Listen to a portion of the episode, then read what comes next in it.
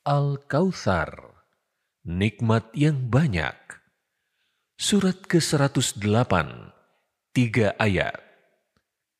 Tilawah dan terjemah Al-Quran dipersembahkan oleh Al-Kosbah dan Granada. Bismillahirrahmanirrahim. Dengan nama Allah yang Maha Pengasih, lagi Maha Penyayang.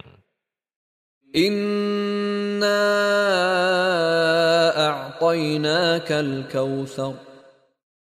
Sesungguhnya kami telah memberimu Nabi Muhammad nikmat yang banyak.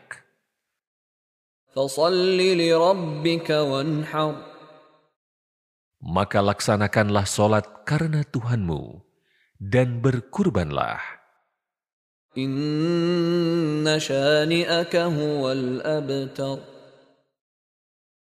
Sesungguhnya orang yang membencimu, dialah yang terputus dari rahmat Allah.